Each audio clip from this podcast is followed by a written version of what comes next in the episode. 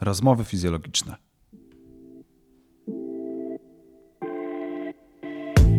Zapraszam Cię do mojego autorskiego podcastu Rozmowy fizjologiczne. Wraz z moimi gośćmi poruszam w nim przede wszystkim tematykę fizjoterapii, ortopedii i inne ciekawe aspekty związane z szeroko pojętą medycyną. Ekspercka wiedza, przystępny sposób. Zapraszam, Piotr Piaskowski.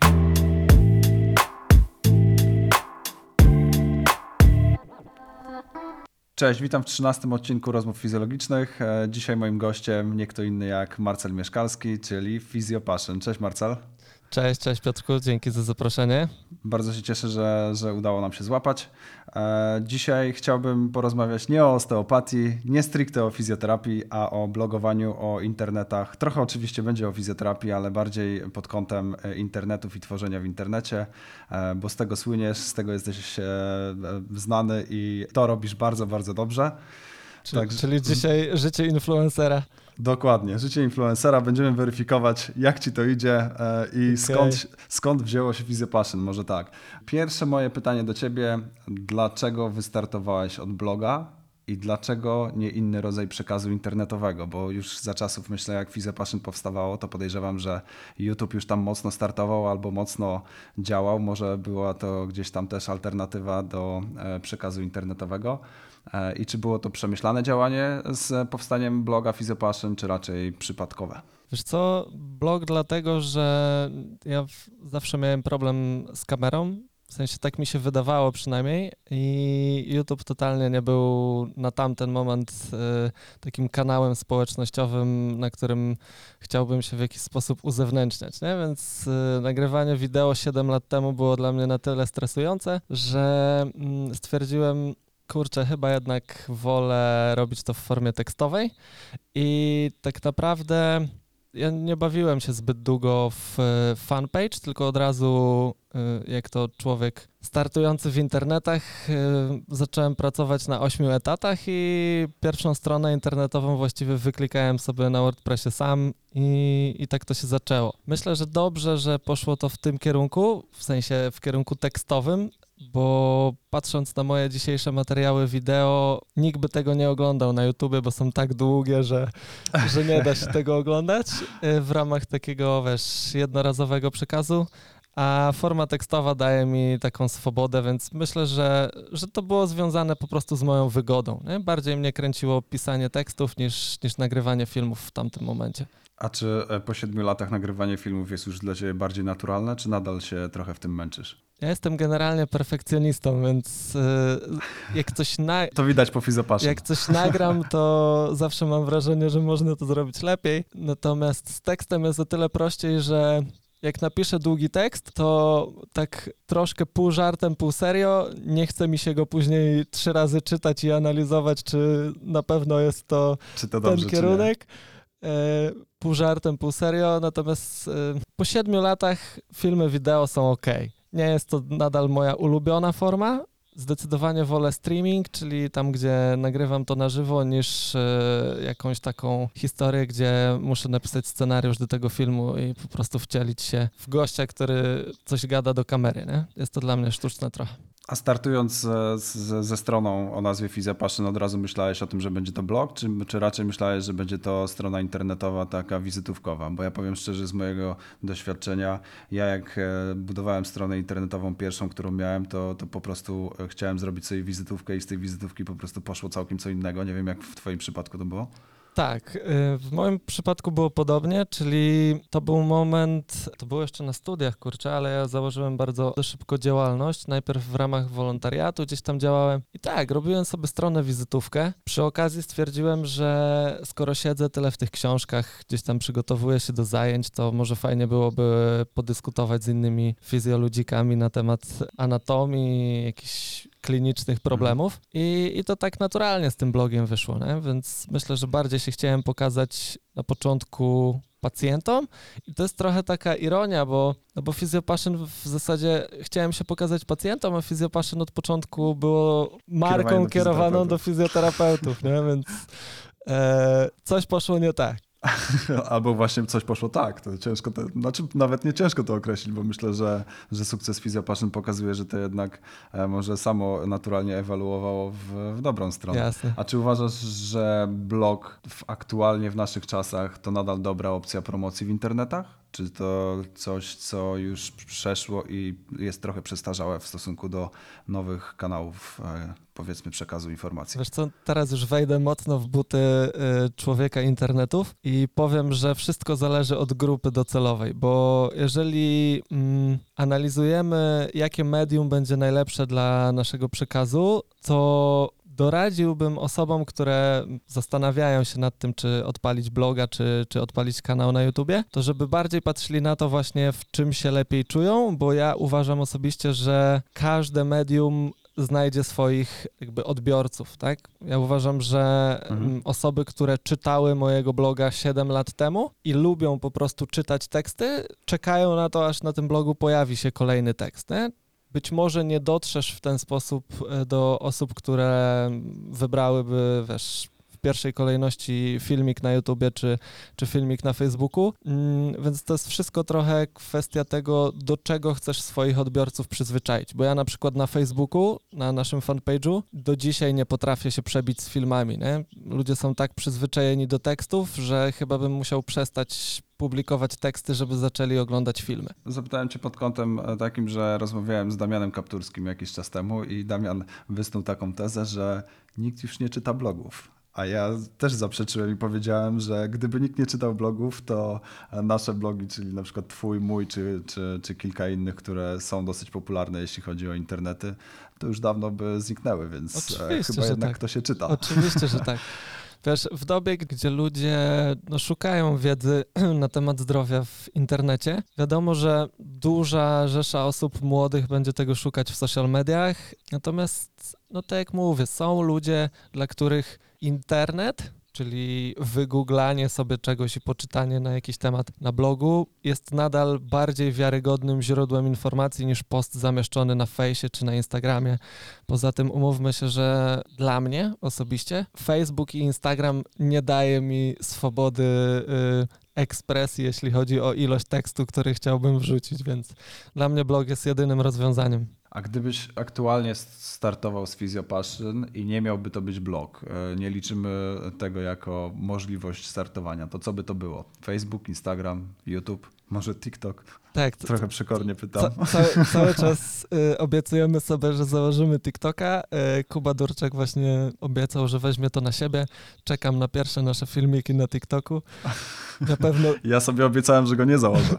nie, my tak y, zupełnie, zupełnie przekornie chcieliśmy to zrobić, ale myślę, że to się zbyt szybko nie wydarzy.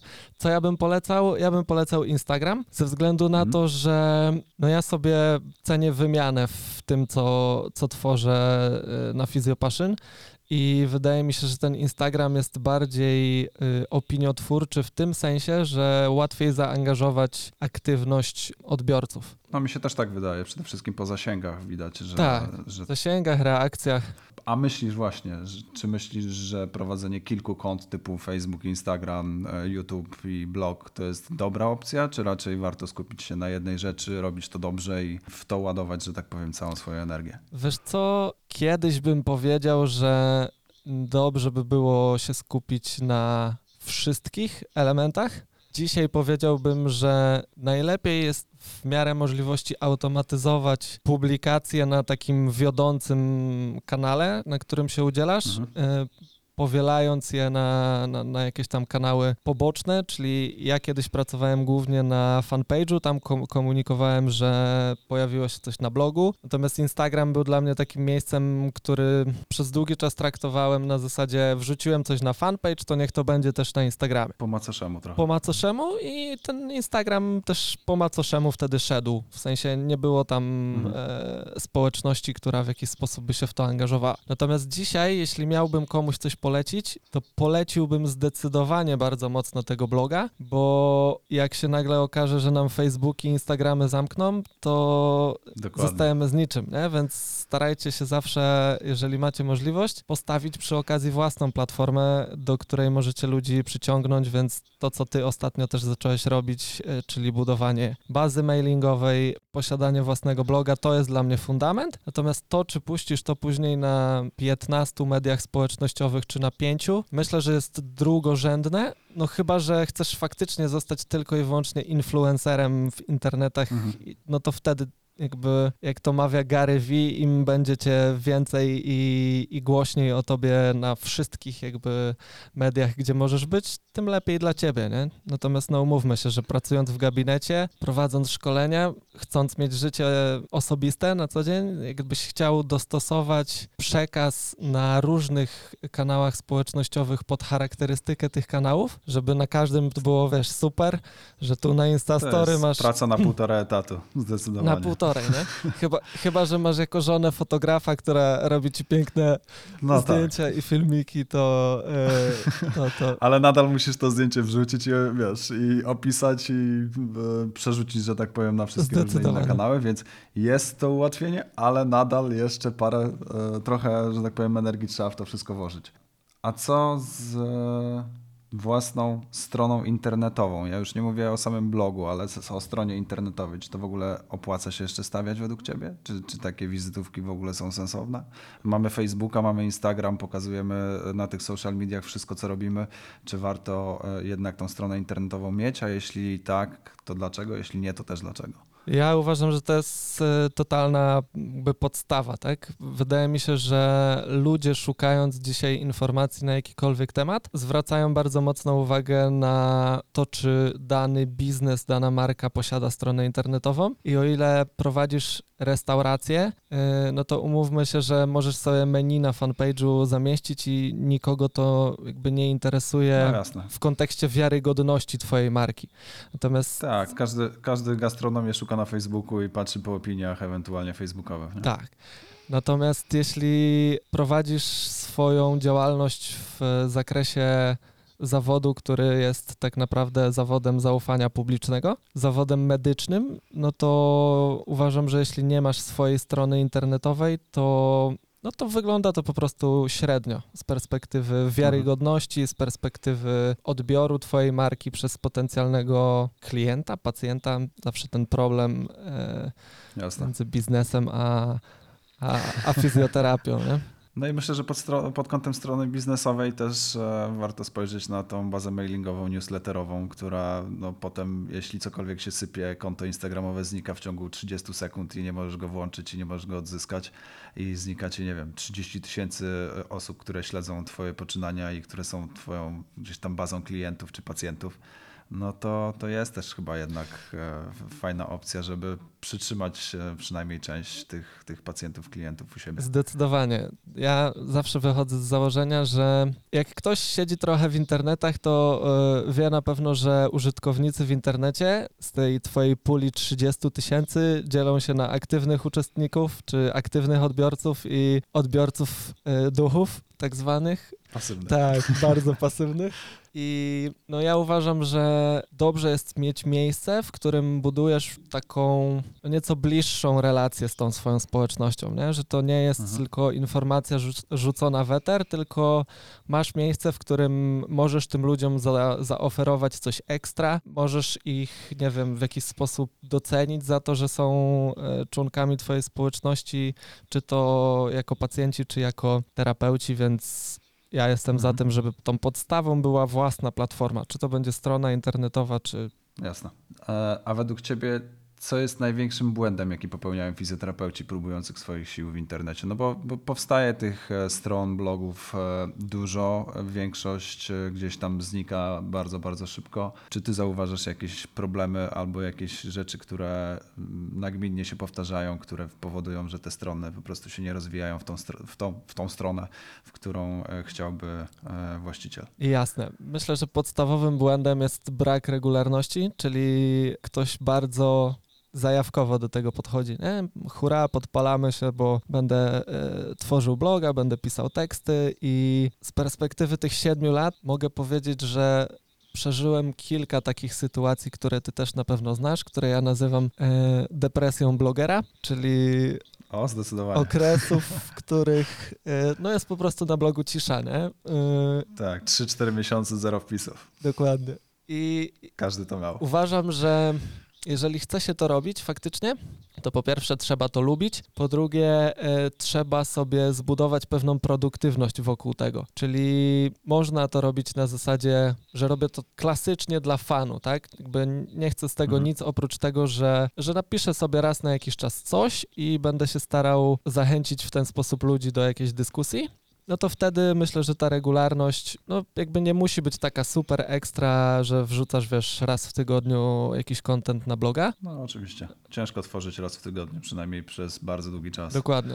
E, więc raz, że ta regularność, m, tego uważam gdzieś tam brakuje i przez to tej społeczności nie udaje się zbudować, nie? No bo umówmy się, że jeżeli Mhm. będziesz to robił falowo, na zasadzie napisałeś w styczniu pięć tekstów, w lutym i w marcu nie napisałeś nic, a później wracasz w kwietniu i nagle zalewasz ludzi dziesięcioma wspis- wpisami na blogu, no to to nie Mhm. będzie działało dobrze, nie? Ani wśród ludzi, ani wśród e, e, algorytmów Google'a podejrzewam. Oczywiście, oczywiście. Myślę, że e, pod kątem pytania, które zadałeś, nie warto na razie wchodzić w kwestie Tak, tak, e, technikaliów związanych, wiesz, z To pozycjonowaniem. są szczegóły, tak, to są szczegóły, które się potem dopracowuje po, po miesiącach czy, czy po dwóch, trzech latach e, tworzenia, gdzie Tak, zaczyna się myśleć o tym, jak stworzyć tekst pod, pod pod SEO. algorytm Google. Tak, pod SEO, żeby, żeby on się fajnie pozycjonował i zaczął, zaczął szybciej łapać zasięgi w, w Google'ach czy, czy w internetach generalnie. Zdecydowanie. Wiesz co, to jest pierwsza rzecz. A co. Jeszcze, Mhm. jeszcze chciałbym dodać drugą. Jasne. E, drugą rzeczą jest to, że trzeba trzeba troszkę, no jakby mieć tą możliwość czy umiejętność odcięcia się trochę od opinii ludzi, którzy w internecie e, lubią kogoś, kto jest, wiesz, świeżo Stricte hejterów. No, Może tak. nazwijmy to tak. Nazwijmy to po imieniu. Nazwijmy to oczywiście. po imieniu. Y, Obserwuję naprawdę dużo osób, które zniechęciły się ze względu na to, że, no, że ktoś po prostu się postarał, żeby, żeby się zniechęciły. Mhm. Nie? I, i, No oczywiście. I tutaj to jest myślę, że druga kwestia, więc jeżeli mogę coś komuś doradzić, to piszcie to, z czym czujecie się dobrze i co powoduje, że się realizujecie w ten sposób, tak? Nie, nie wszyscy muszą prowadzić bloga fizjo w nurcie EBM, nie wszyscy muszą prowadzić bloga fizjo w nurcie e, ortopedii, No właśnie, czegokolwiek. to jest, to, jest, to jest coś, co ja zauważam i, i, i co ja troszeczkę zarzucam osobom, które zaczynają tworzyć albo tworzą e, i, to nie wypala. No to jest powtarzalność schematów po prostu. To jest bardzo często po prostu mielenie, e, copywriting e, trzech, czterech artykułów. No oczywiście no jest bardzo ciężko znaleźć nowy temat, całkowicie nowy temat i opisać go w internecie. No, no zdajemy sobie z tego sprawę, ale no ale powtarzanie po prostu non-stop e, tych samych artykułów po prostu w inny sposób napisanych, to, to, to się nie sprawdza. To się nie sprawdza ani na blogach, ani w, na Instagramie, ani na Facebooku, ani gdziekolwiek indziej, gdzie tworzymy chyba. To, to raz, a dwa, że y, już powielanie treści to jest jedno, ale powielanie pewnego nurtu, który znajdujesz u innego blogera, czyli ktoś, Mhm. wiesz, podchodzi do tego na zasadzie Schematów. nie, tak, no tak. Piotrek Piaskowski to super prowadzi tego bloga i ja będę prowadzić tak jak on, nie? I W tym samym stylu, tak. tak, nie ma w tak, tym ani y, jakiejś takiej autorskiej charyzmy, ani autorskiego pomysłu na to, w jaki sposób chce się pokazać ludziom y, ze Mhm. swoimi y, treściami, także no tutaj zdecydowanie bycie sobą po prostu jest bardzo, bardzo na plus. A odwróćmy teraz sytuację, co jest największą wartością tworzenia treści wirtualnych. Dlaczego warto to robić i na co zwrócić uwagę? Na początku, jak zaczynałem tworzyć treści, to robiłem to trochę dla siebie.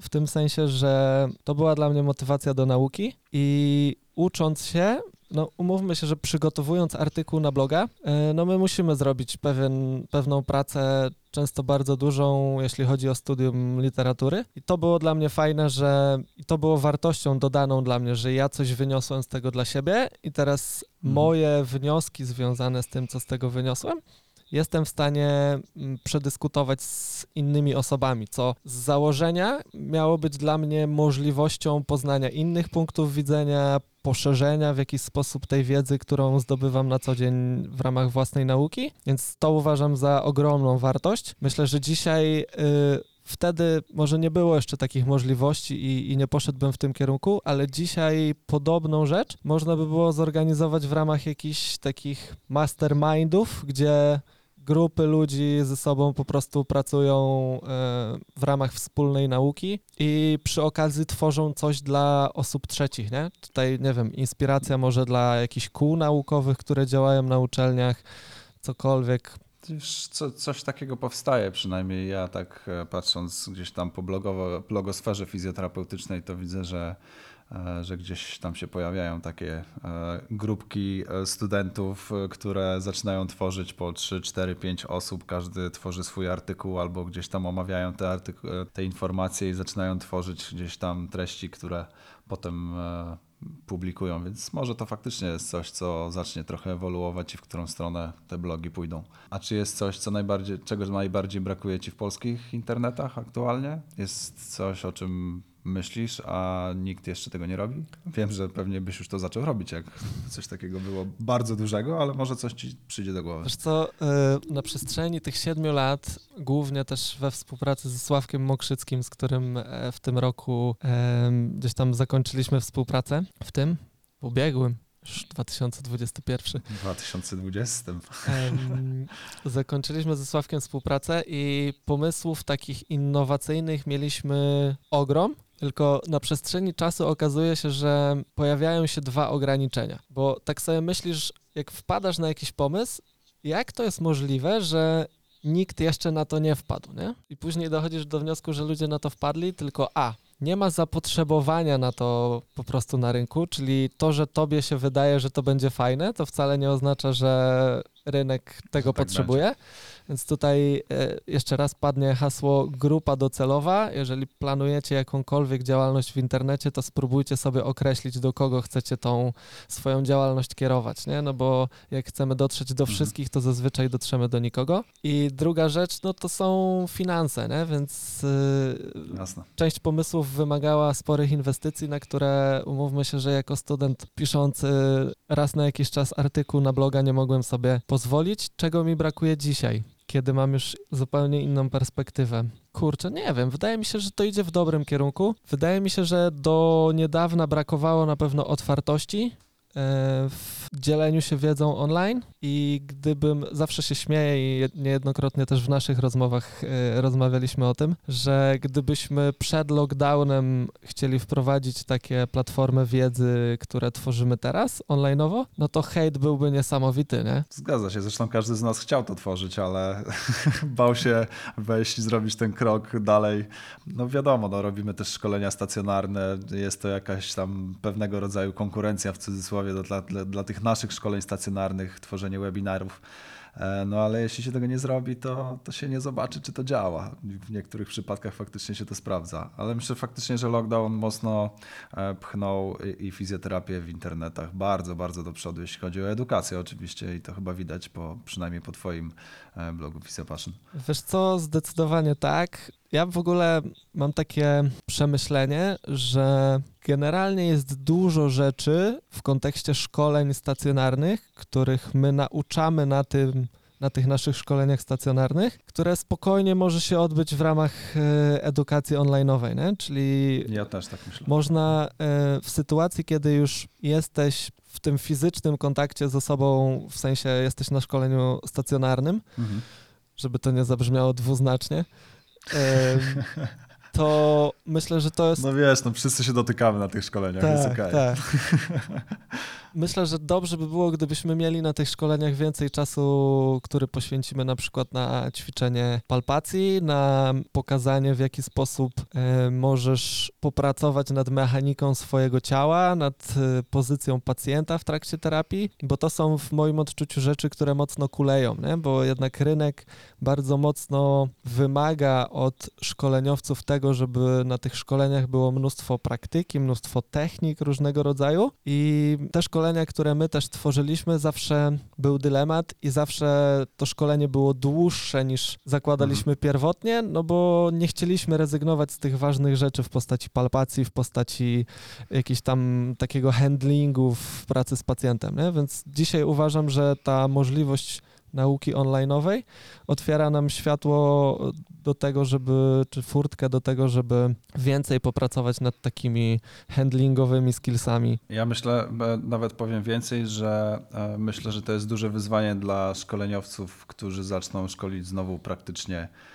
po tym lockdownie, bo ja osobiście będę musiał przewrócić moje szkolenia do góry nogami praktycznie, bo, bo tą teorię, którą przekazywałem normalnie na szkoleniach, wrzucam w webinarach i nie planuję jej za bardzo powtarzać, może nie w takim stopniu jak w samych webinarach, ale ale na pewno tą część teoretyczną wyrzucam do internetów, a, e, a część praktyczną oczywiście będę rozszerzał u siebie w szkoleniach, więc te szkolenia po prostu się pozmieniają, ale myślę, że to jest fajne i to jest naturalna kolej rzeczy w tym przypadku. Ja myślę, że to ma jeden bardzo, bardzo, naprawdę bardzo duży plus, taki, że możesz sobie wyrównać poziom grupy przed szkoleniem. Czyli tak, ludzie, jakby jest wymagane, żeby ludzie obejrzeli te materiały, które mhm. im udostępniasz przed szkoleniem. Część przed, tak jest, część osoby po. zapisane dostają po prostu część materiałów, które muszą e, poznać i z którymi się zapoznać, żeby przystąpić do praktyki sensownie i wykorzystać tą praktykę dokładnie, w 100%. Dokładnie. I wtedy, ja tak wtedy wiesz, w sytuacji, kiedy my na przykład na naszych szkoleniach mieliśmy dość zróżnicowaną grupę kursantów, bo byli kursanci często doświadczeni, mm, drugą część grupy stanowili studenci, którzy, wiesz, dopiero startowali mm, mhm. z jakąś tam formą edukacji podyplomowej, czy w trakcie nawet y, tej edukacji akademickiej. No i mm, ciężko było czasem wiesz, znaleźć złoty środek, tak żeby wszyscy wynieśli na tyle satysfakcjonującą ilość wiedzy i umiejętności, którą my chcielibyśmy no, im przekazać. Nie? Zawsze parę osób gdzieś tam opóźnia, no, parę się nudzi, przyspiesza, więc bardzo trudno znaleźć ten środek i to mają chyba wszyscy szkoleniowcy z tym problem. Tak. Okej. Okay. Pytanie prosto z mostu, może trochę retoryczne, ale myślę, że warto zadać. Czy w fizjoterapii w internecie da się zarobić? No, siedzimy aktualnie, jak nagrywamy ten podcast w studio Physiopassion i Piotrek rozmawiając ze mną patrzy na zieloną ścianę, która jest za mną, więc to prawda. E, to jest nic innego jak green screen, który mm, na naszych nagraniach podcastowych Physiopassion zmienia się w piękną ścianę z napisem Anatomy First. Ja już się śmiałem, że tam Jurassic Park powinien być wyświetlany, jak na prawdziwym green screenie. Tak, a jak mamy spotkania firmowe, to y, ocean i palmy, nie?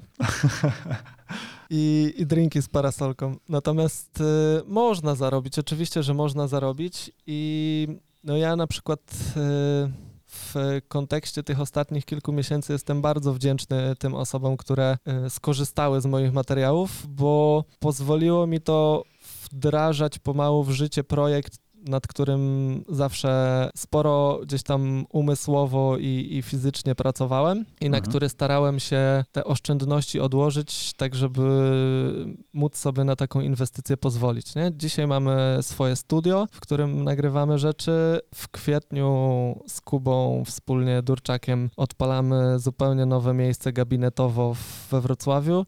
Więc y, no, no, nie ukrywajmy, da się na tym zarobić. Nie? Ja też y, Jasne. nie mam problemu z tym, żeby o tym powiedzieć, no bo jakby ludzie widzą, no, jaka, no, jaka jest cena webinaru i faktycznie można na tym zarobić sporo pieniążków. Ale też jest to swego rodzaju odpowiedzialność, bo trzeba ogromna odpowiedzialność jakościowe, poświęcać na to ogromną ilość czasu i, i, i faktycznie to zajmuje drugi etat praktycznie, no, no lekko drugi etat, no tak jak rozmawialiśmy już trochę poza kulisami, e, część rzeczy próbujemy oddawać komuś e, typu, nie wiem, rzeczy marketingowe, czy jakieś inne rzeczy, którymi nie chcemy się zajmować, albo nie mamy na to czasu, albo to są rzeczy techniczne, na których się nie znamy, to, to cedujemy to też na kogo innego, żeby, żeby po prostu móc dalej tworzyć treści, bo, bo to przynajmniej według mnie chyba jest najważniejsze i żeby te treści były jakościowe, no to trzeba poświęcać na to bardzo dużo czasu. Myślę, że część osób zdaje sobie z tego sprawę, że te wszystkie rzeczy, które my tworzymy i wrzucamy w internet, to nie jest tak, że siadasz sobie za przeproszeniem na przysłowiową dwójeczkę rano i Tak tworzysz, jest. I, klej, I kleisz na telefonie. tworzysz post na telefonie, który później e, trafia do internetu, tylko ten backstage to jest często wiele spędzonych godzin nad tym, żeby jakiś materiał był dopieszczony. I I sze, sześć, sześć dni sklejania po akapicie, bo nie idzie na przykład. i nie tak, chce oczywiście, iść i, stary, ile, temat nie leży. ile, ja mam, ile ja mam takich e, niedokończonych, zaczętych Masz też tekstów, folder, rozumiem? Tak, tak. nie ma w ogóle o czym mówić, nie? Więc y, chciałem tylko zaznaczyć, że to, co powiedziałeś, że to jest praca, praca na półtorej etatu i że no, wkładamy w to sporo zaangażowania, to, y, to z tym się muszę zgodzić i, i muszę się pod tym podpisać obiema rękoma. I nie widzę, tak jak wcześniej powiedziałem, nie widzę problemu w tym, żeby mówić, że da się na tym zarobić, bo no, ja realnie wkładam w to pracę, czas, zaangażowanie i no, ja jestem dostępny dla tych ludzi, którzy z tego korzystają. Nie? Ja mógłbym, wiesz, zamknąć się w chacie, robić sobie swoje rzeczy. Natomiast no, to jest trochę tak, że Ale myślę, że też po interakcji widać, że ludzie to rozumieją i, i, i po ilości, że tak powiem, osób, które odwiedzają Twoje webinary i, e, i stronę internetową, że chcą po prostu z tego korzystać, nawet jeśli to jest płatne i jest to w pełni zrozumiałe, bo jeśli gdzieś tam uczysz się czegoś, poświęcasz czas na to, żeby to opracować i, i przekazać, to, to dlaczego miałoby to nie być płatne? tak? jasne, jasne. Więc, więc jak najbardziej. Okej. e, Kolejne pytanie. Czy według Ciebie fizjoterapia to zawód, który e, da się w cudzysłowie zinternetyzować? Czy da się go przerzucić do internetu? Chodzi ci o pracę z perspektywy terapeuty? Praca z pacjentem. Tak, praca z Mm. pacjentem. Kurczę, aż tak daleko w przyszłość nie wybiegałem, natomiast nie chciałbym. Uważam, że z perspektywy technologicznej na pewno by się czło technologicznej i jakiejś takiej e, no, sytuacyjnej, na pewno byśmy się do tego przystosowali. Nie? Ewolucja Mhm. pokazuje, że do wielu rzeczy jesteśmy na przestrzeni lat w stanie się przystosować i pewnie by się to udało, ale no, podkreślę, żebym nie chciał. Nie? Ja sobie nie wyobrażam. Czyli myślisz, że porady online, na przykład w fizjoterapii, e, raczej nie mają jakiejś gigantycznej szansy się rozwinąć na, na taką globalną skalę? Wiesz co, to znowu zależy od kontekstu, czyli jaką jakość pracy ktoś w to włoży. Bo jeżeli to się odbywa na zasadzie rozmowy telefonicznej, gdzie zbierasz y, sobie jakby historię chorobową pacjenta na zasadzie sign and symptoms i do tego Mhm. próbujesz też y, y, ukleić jakąś formę postępowania czy, czy terapii dla tego pacjenta, to tego sobie nie wyobrażam. Natomiast jeśli technologicznie jesteśmy w stanie tą barierę przełamać w kierunku tego, że pacjent może nam pokazać pewne rzeczy na jakiejś, nie wiem, kamerce, e, my jesteśmy w stanie no, wyciągnąć od niego w ramach jakichś testów funkcjonalnych trochę więcej informacji, to myślę, że mogłoby to w jakimś tam stopniu zadziałać. Natomiast ja bym taką wizytę prowadził dwa razy dłużej niż normalną, nie? Więc tu jest dla mnie znowu przeszkoda. A prowadzisz w ogóle wizyty online? Próbowałeś e, takich wizyt, czy, czy zrezygnowałeś z tego w ogóle, jeśli chodzi o czas Wiesz na przykład? Ja w lockdownie mm, konsultowałem pacjentów, y, moich pacjentów, których gdzieś tam już znałem, Mhm. natomiast jeżeli zgłaszały się do mnie nowe osoby, to, no to uważam, że naprawdę spędziłbym z taką osobą dobrych kilkadziesiąt minut, jeśli nie nawet ponad godzinę, żeby zbudować jakiś wniosek, więc, więc nie, ja w lockdownie tylko pracowałem ze swoimi pacjentami pod kątem profilaktyki i ewentualnie jakichś ostrych objawów, nie? Bo ja mam trochę inny e, punkt widzenia na to, a myślisz, że to, że gdzieś tam nie widzisz pracy w internecie z pacjentem, to jest e, tego powodem może być to, że zajmujesz się osteopatią? Czy osteopatia online jest trudniejsza niż na przykład e, rehabilitacja stawu kolanowego po zabiegu operacyjnym? Wiesz ciebie? co, no, na pewno takie formy postępowania, które wiążą się z wyznaczonym algorytmem, z pewnym procesem, który jest mniej lub bardziej... Nazwijmy to schematem. Nie, Mhm. schemat brzmi pejoratywnie. Procesem, który jest m- Ja wiem, mniej ale czy... Ja się go nie wstydzę. Okej, dobra, to schematem, który jest mniej lub bardziej zaprogramowany, jest w nim Mhm, oczywiście tak, ustandaryzowany. ustandaryzowany, jest w nim jakaś doza y, indywidualizmu y, czy indywidualizacji, tak myślę, że będzie poprawniej, to myślę, że to może działać na plus takiej ortopedycznej pracy Mhm. wtedy zestawem kolanowym, natomiast y, jeszcze wracając do twojego wcześniejszego pytania, ja uważam, że to jest możliwe, natomiast ja osobiście miałbym duży problem, żeby się wpasować. I być może, być Okej. może faktycznie wynika to z tego, że, no, że mam taki mindset, e, jeśli chodzi o, o osteopatię, aczkolwiek no, ten 2021 rok jest dla mnie rokiem dużych zmian i też chciałbym troszkę pójść w kierunku specjalizowania się w e, pracy z konkretną grupą pacjentów i tu znowu zaznaczę, że nie chodzi o to, żeby zamknąć się na dany obszar w ciele, tylko z tym samym mindsetem starać się dotrzeć do...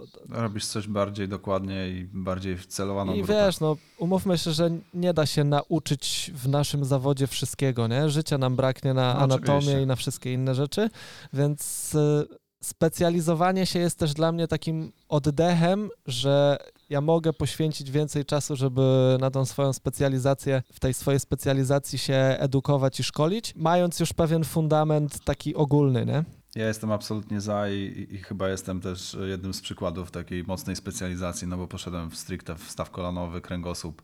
E, Teraz nawet bardziej w staw kolanowy niż kręgosłup i też e, spotkałem się od samego początku z, z takim zarzucaniem, że kurczę, no jakbyś się zajmował stary tylko stawem kolanowym, to w pewnym momencie albo ci się to znudzi, no albo przestaną pacjenci się zjawiać, no bo ile może być tych pacjentów ze stawem kolanowym, no ale, ale Wiesz jest, co, no. jak- Jest ich bardzo dużo i nawet jak, e, jeszcze dokończę Jasne. może, nawet jak trafi do mnie pacjent z barkiem, czy z zestawem skokowym, czy z biodrem, to ja nadal z tym pracuję, tak? To, to, nie, jest, to nie jest coś, czego ja, wiesz, odsyłam do, do kolegi, bo on się zajmuje tylko biodrem.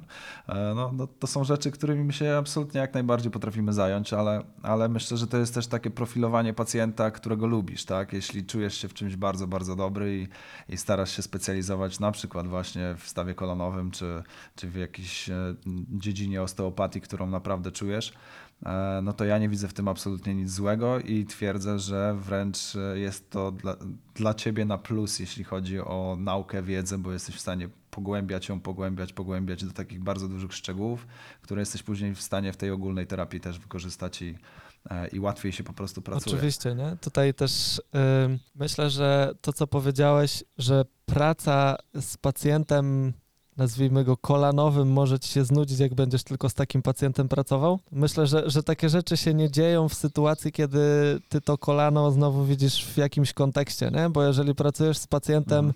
po uszkodzeniu ACL-a na poziomie tylko kolana, albo idąc dalej na poziomie tylko i wyłącznie kończyny dolnej, objętej tym Mhm. urazem, no to, mm, no to to jest, To szybko ci to się, się znudzi. szybko i, i, to, i to jest To faktycznie praca z kolanem, nie? Natomiast y, no, zawsze przychodzi do gabinetu pacjent, nie kolano, więc Tak jest. Praca z pacjentem z problemem stawu kolanowego, a nie praca z kolanem pacjenta. O tak, dokładnie. Tak to nazwijmy. E, Ale jeśli, wracając jeszcze do osteopatii, ja, ja myślę, że osteopatia online jest szalenie trudnym tematem i naprawdę jeśli chodzi o wizyty online, to, to musi to być naprawdę bardzo, bardzo skomplikowane, bo ja, ja patrząc od strony ortopedycznej, e, stricte pracując z takim profilem pacjenta, jaki pracuję, no to ja jestem w stanie online'owo naprawdę tak mi się wydaje, że opracowałem na tyle schemat i standard tego postępowania takiego online'owego, że, że faktycznie da się to zrobić, ale w osteopatii może być to bardzo trudne. Przejdźmy sobie w takim razie do szkoleń online, e, bo tak jak już wcześniej powiedzieliśmy, wiele osób e, na początku krytykowało i nadal krytykuje tą formę nauczania jako taką mniej wartościową e, dla zawodów medycznych. Jak ty to widzisz? Czy, czy faktycznie te szkolenia online są jakościowo przynajmniej tak samo dobre jak szkolenia stacjonarne, albo może po prostu pod innym kątem prowadzone?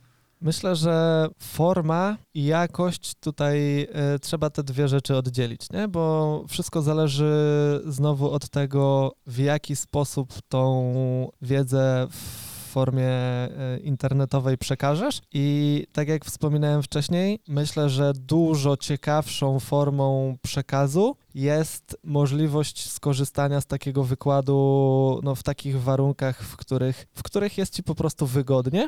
Minusem Mhm. dla mnie jest tutaj jedynie to, że mm, no, nie masz możliwości tej wymiany z innymi kursantami, z którymi się na szkoleniu widzisz, nie? Interakcji między Więc, fizjoterapeutami. y, więc to jest minus, ale minus, który też można przeskoczyć, bo no, ja pracuję teraz z, chłopakami bardzo mocno nad takim rozwiązaniem, gdzie będziemy tworzyć grupy ludzi, którzy będą pracować jakby grupowo nad różnymi projektami, y, więc dla tych osób, które w naszej społeczności będą chciały się zaangażować w jej, w jej życie nieco bardziej. Myślę, że ten minus jest jak najbardziej do przeskoczenia. No, największym problemem jest to, że no, praktyczne rzeczy jednak mocno cierpią, nie?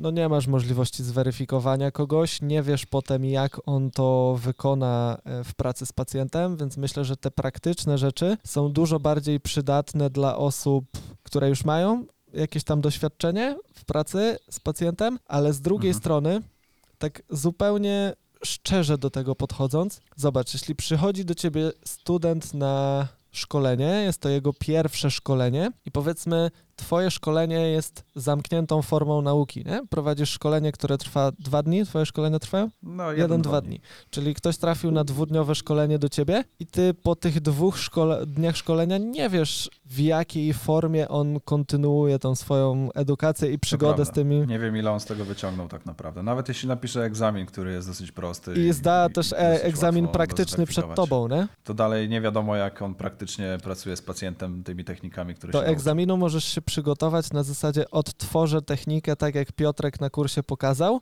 a później wchodzi pacjent do gabinetu i okazuje się, że w tym zwyrodniałym stawie kolanowym to płaszczyzna ruchu stawu jest już troszkę inna niż w tym Tak zdrowym i trzeba tą technikę w jakiś sposób zaadaptować, nie? Trochę takie akademickie nauczanie. Zdać, tu, zakuć, zdać, Je, zapomnieć. jeszcze jeszcze niektórych. zapić, żeby O, za, zapić odbyła się odpowiednia studencka celebracja, nie? Więc myślę, że, że to jest jedyny element, który odstaje, jeśli chodzi o możliwość przekazywania tej praktyki, aczkolwiek no umówmy się, że to jest różnica jednego bądź dwóch, trzech, w zależności od tego, ile robisz powtórek na tych dwóch czy trzech dniach szkoleniowych, jednego, dwóch, trzech podejść do kursanta i zwrócenia mu na to uwagi, nie? Więc w dalszym ciągu bierzesz bardzo dużą odpowiedzialność na siebie jako instruktor y, w kontekście tego, żeby ta osoba, która się od ciebie uczy, wyniosła z tego jak najwięcej. Super, ja mam też e, podobne przemyślenie. Też myślę, że e, z jednej strony aktualni studenci fizjoterapii mają e, ultra łatwo, bo po prostu ilość treści w internecie i to naprawdę specjalistycznych treści jest gigantyczna. E, Z drugiej strony mają mocno trudno, bo aktualne studia to jest według mnie żart, jeśli chodzi o fizjoterapię. Jeśli nie odbywają się faktycznie stacjonarnie i nie mają kontaktu z pacjentem gdzieś tam, no to to będzie trudne spotkanie z rzeczywistością, tak mi się wydaje, po, po studiach, e, kiedy dostaną pierwszych pacjentów do, do ręki, powiedzmy, o tak może, albo do głowy, bo bardziej muszą pracować głową wtedy niż rękoma. podejrzewam. Dokładnie tak. E, Okej. Jak widzisz fizjoterapię w internecie za 5 lat? Jakie trendy się rozwiną i co ewentualnie e, może zniknie? Wiesz co, no myślę, że ten trend teleporad, jeżeli przydarzy nam się po drodze jeszcze jakiś lockdown, czego sobie i y, słuchaczom nie życzę zdecydowanie. E, Natomiast jeśli miałoby się to zdarzyć, to, to myślę, że ten trend może się utrzymać i tak jak lekarskie porady w internecie już od jakiegoś czasu funkcjonują, to myślę, że nasze Mhm. porady no też zaczną się pojawiać. Natomiast mam nadzieję, że to przybierze nieco, może inaczej. Mam nadzieję, że nasza szanowna Krajowa Izba przyłoży rękę do tego, żeby takie ewentualne porady były po prostu dobrej jakości, nie? Żeby to nie było na zasadzie, że ktoś na fejsie pisze boli mnie, boli mnie oczywiście. tu i tu, co zrobić, nie? i nagle nagle, nagle grupa ludzi, którzy y, wypisują każdy Tak, ze tak. swojej perspektywy, tutaj trzeba y, zmanipulować, tu trzeba masaż zrobić, tu trzeba zrobić ultradźwięki, Dokładnie. a tu Każdy z nas jest na takich forach, które po prostu, wiesz, jak wchodzisz, to, to krew cię zalewa i ręce ci opadają i e, przestaje ci się chcieć odzywać, bo, bo no, nie, nie ma sensu ja się, czasem. ja się już odpiąłem, nie? bo to tak Ja mocno też, ja też wpływało kompletnie. na moją produktywność, że, że po prostu zrezygnowałem z tego. Nie? Jestem na diecie niskoinformacyjnej, jeśli chodzi o, o tego typu fora i żyje mi się lepiej. Nie? No fajnie, gdyby te teleporady były alternatywą, a nie zamiennikiem, no, no bo to gdyby pacjent, który, nie wiem, ja mam takie, takie doświadczenia, że, że bardzo dużo, jeśli chodzi o porady online i teleporady, no to są pacjenci gdzieś tam z zagranicy, którzy po prostu mają kolosalny problem z dostępem do, do e, Dobrej jakości usług. Nie?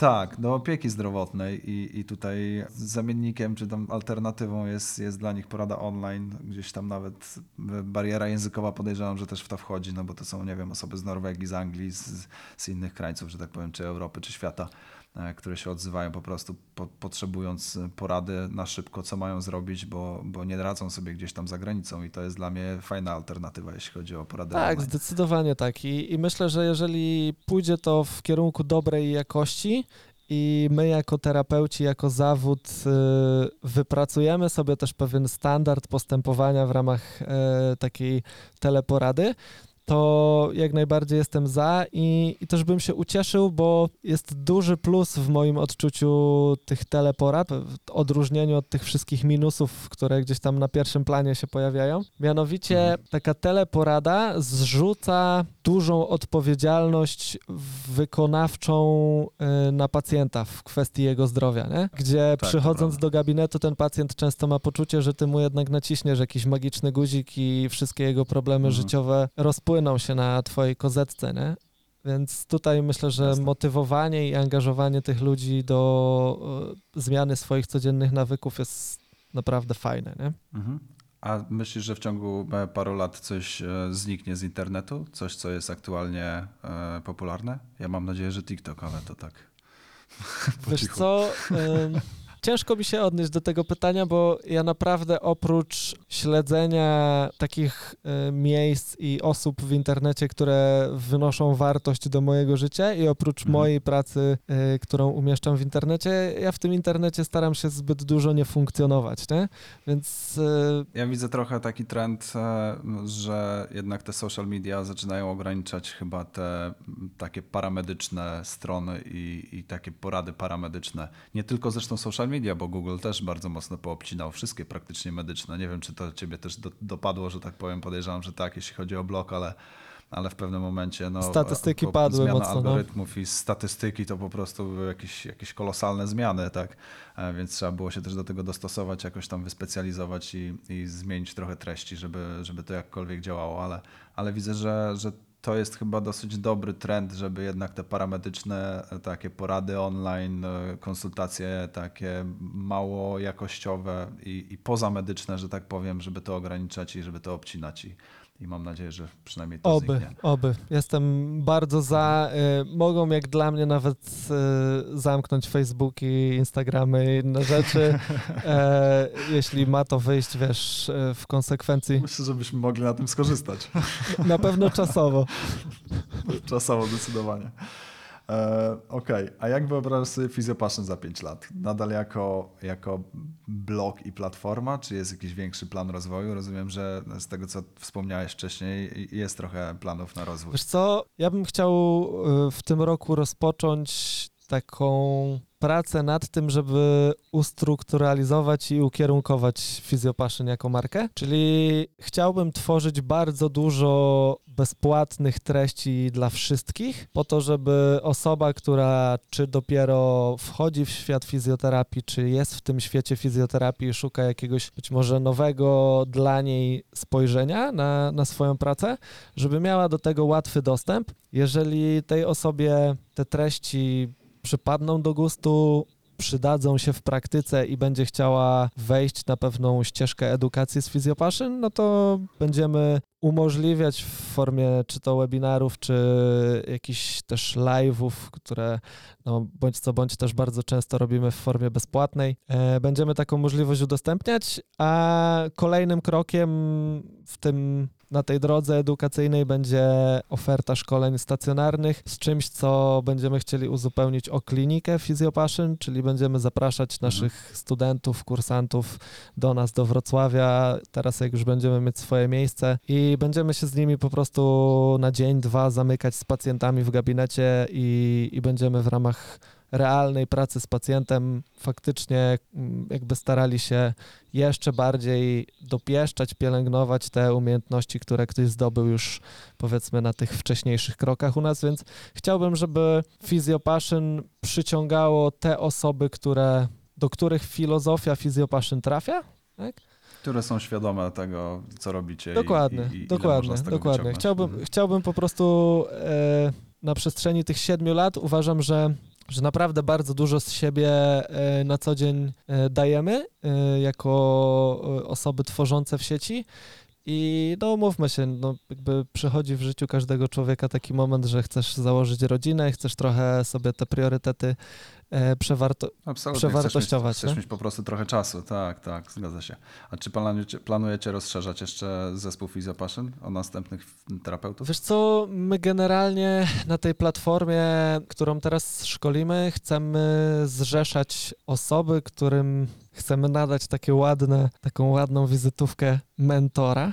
E, Okej. Więc chcemy, żeby konkretne działy, którymi Physiopassion będzie się zajmowało, miały te działy swojego opiekuna i, i żeby Specjalista tak, swojego. żeby ten Mhm. opiekun, specjalista też jakby angażował się w to ze swojej strony. Myślę, że to będzie dla wielu osób też fajna możliwość do tego, żeby się sprawdzić z drugiej strony, nie? Więc ze, zespół chcemy zdecydowanie powiększyć. Do tego Ci życzę w takim razie. Mam nadzieję, że będzie się to rozwijało e, z, planem nie tylko 5, ale 10 albo 15-letnim cały czas e, do przodu, do przodu i do przodu i nie mam wątpliwości, że tak będzie. Może tak. e, ostatnie pytanie. Dawaj. Pytanie, pytanie, które zawsze zadaję swoim rozmówcom.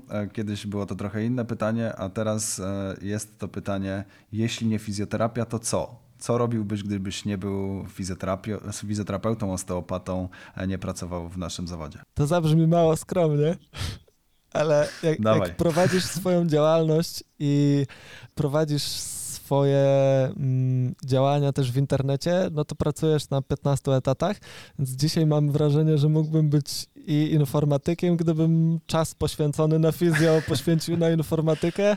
Myślę, że grafikiem komputerowym, ale tak zupełnie szczerze, coś, co mnie totalnie jara, a na co nie mam zbyt dużo czasu, szczególnie ostatnio, to gotowanie. Więc ja myślę, że ja byłbym po prostu kucharzem.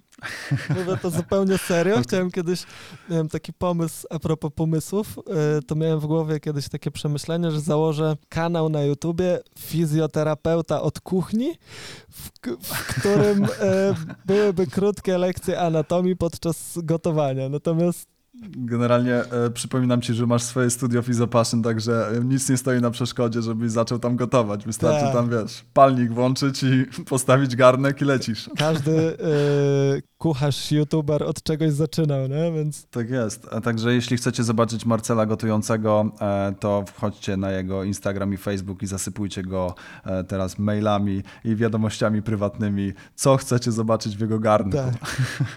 W pierwszym odcinku Super. pokażę, jak ugotować dobrze wodę w garnku. No to czasem jest trudne. Z własnego doświadczenia mówię, E, bo ja w ogóle nie gotuję e, na przykład, więc, więc e, w ogóle nie rozumiem twojego zachwytu gotowaniem, ale szanuję to, szanuję To absolutnie. jak już zacznę robić szkolenia, to cię zaproszę. Zapisuję się w pierwszej kolejności. Mam nadzieję, że mnie przekonasz. Okej. Okej, Marcel, e, wielkie dzięki. E, ekstra rozmowa. Mam nadzieję, że wielu, wielu fizjoterapeutów naprawdę wyniesie z tego e, fajne wnioski, jeśli chodzi o pracę w internecie i, i to, co ewentualnie chcieliby robić i trochę, nie wiem, po, pociągnie swoją pasję, czy pociągnie swoje zainteresowania w fajną stronę. E, bo to były bardzo fajne odpowiedzi i e, bardzo, bardzo dziękuję Ci za tą rozmowę. Konstruktywną, godzinną, e, chyba najdłuższą na razie, jaką robiłem, jeśli chodzi o podcasty. Myślę, że byłeś tego świadomy, że zbyt szybko się to nie zakończy. Tak, tak, zdecydowanie, ale nawet tego nie Natomiast e, to ja dziękuję Tobie przede wszystkim za to, że miałem okazję się zrewanżować, za nasz wspólny webinar, który realizowaliśmy tutaj z Twoim udziałem pod szyldem Physiopassion, więc jest mi bardzo miło, że. Mhm. słuchacze rozmów fizjologicznych też e, skorzystają z tego jakoś, więc dzięki za, za zaproszenie i, i za możliwość podzielenia się moimi doświadczeniami. Świetnie. Dzięki wielkie jeszcze raz. To był 13 odcinek rozmów fizjologicznych. E, Do zobaczenia w następnych odcinkach. Pozdrawiamy. To już koniec dzisiejszych rozmów fizjologicznych. Jeśli podoba Ci się mój podcast i chcesz wspierać jego rozwój, pamiętaj o przycisku subskrybuj w kanale podcastowym, a także śledź moje poczynania na bieżąco na Facebooku, Instagramie oraz blogu fizjologika.pl. Koniecznie zajrzyj również na platformę Fizjologika Store, do której link umieściłem w opisie tego podcastu. Znajdziesz na niej webinary oraz szkolenia online dotyczące fizjoterapii ortopedycznej. Bardzo doceniam, że słuchasz mnie na bieżąco, dlatego specjalnie dla Ciebie przygotowałem kod rabatowy o nazwie Rozmowy Fizjologiczne. Możesz go wykorzystać na wszystkie produkty w moim sklepie. Do usłyszenia wkrótce w kolejnym odcinku.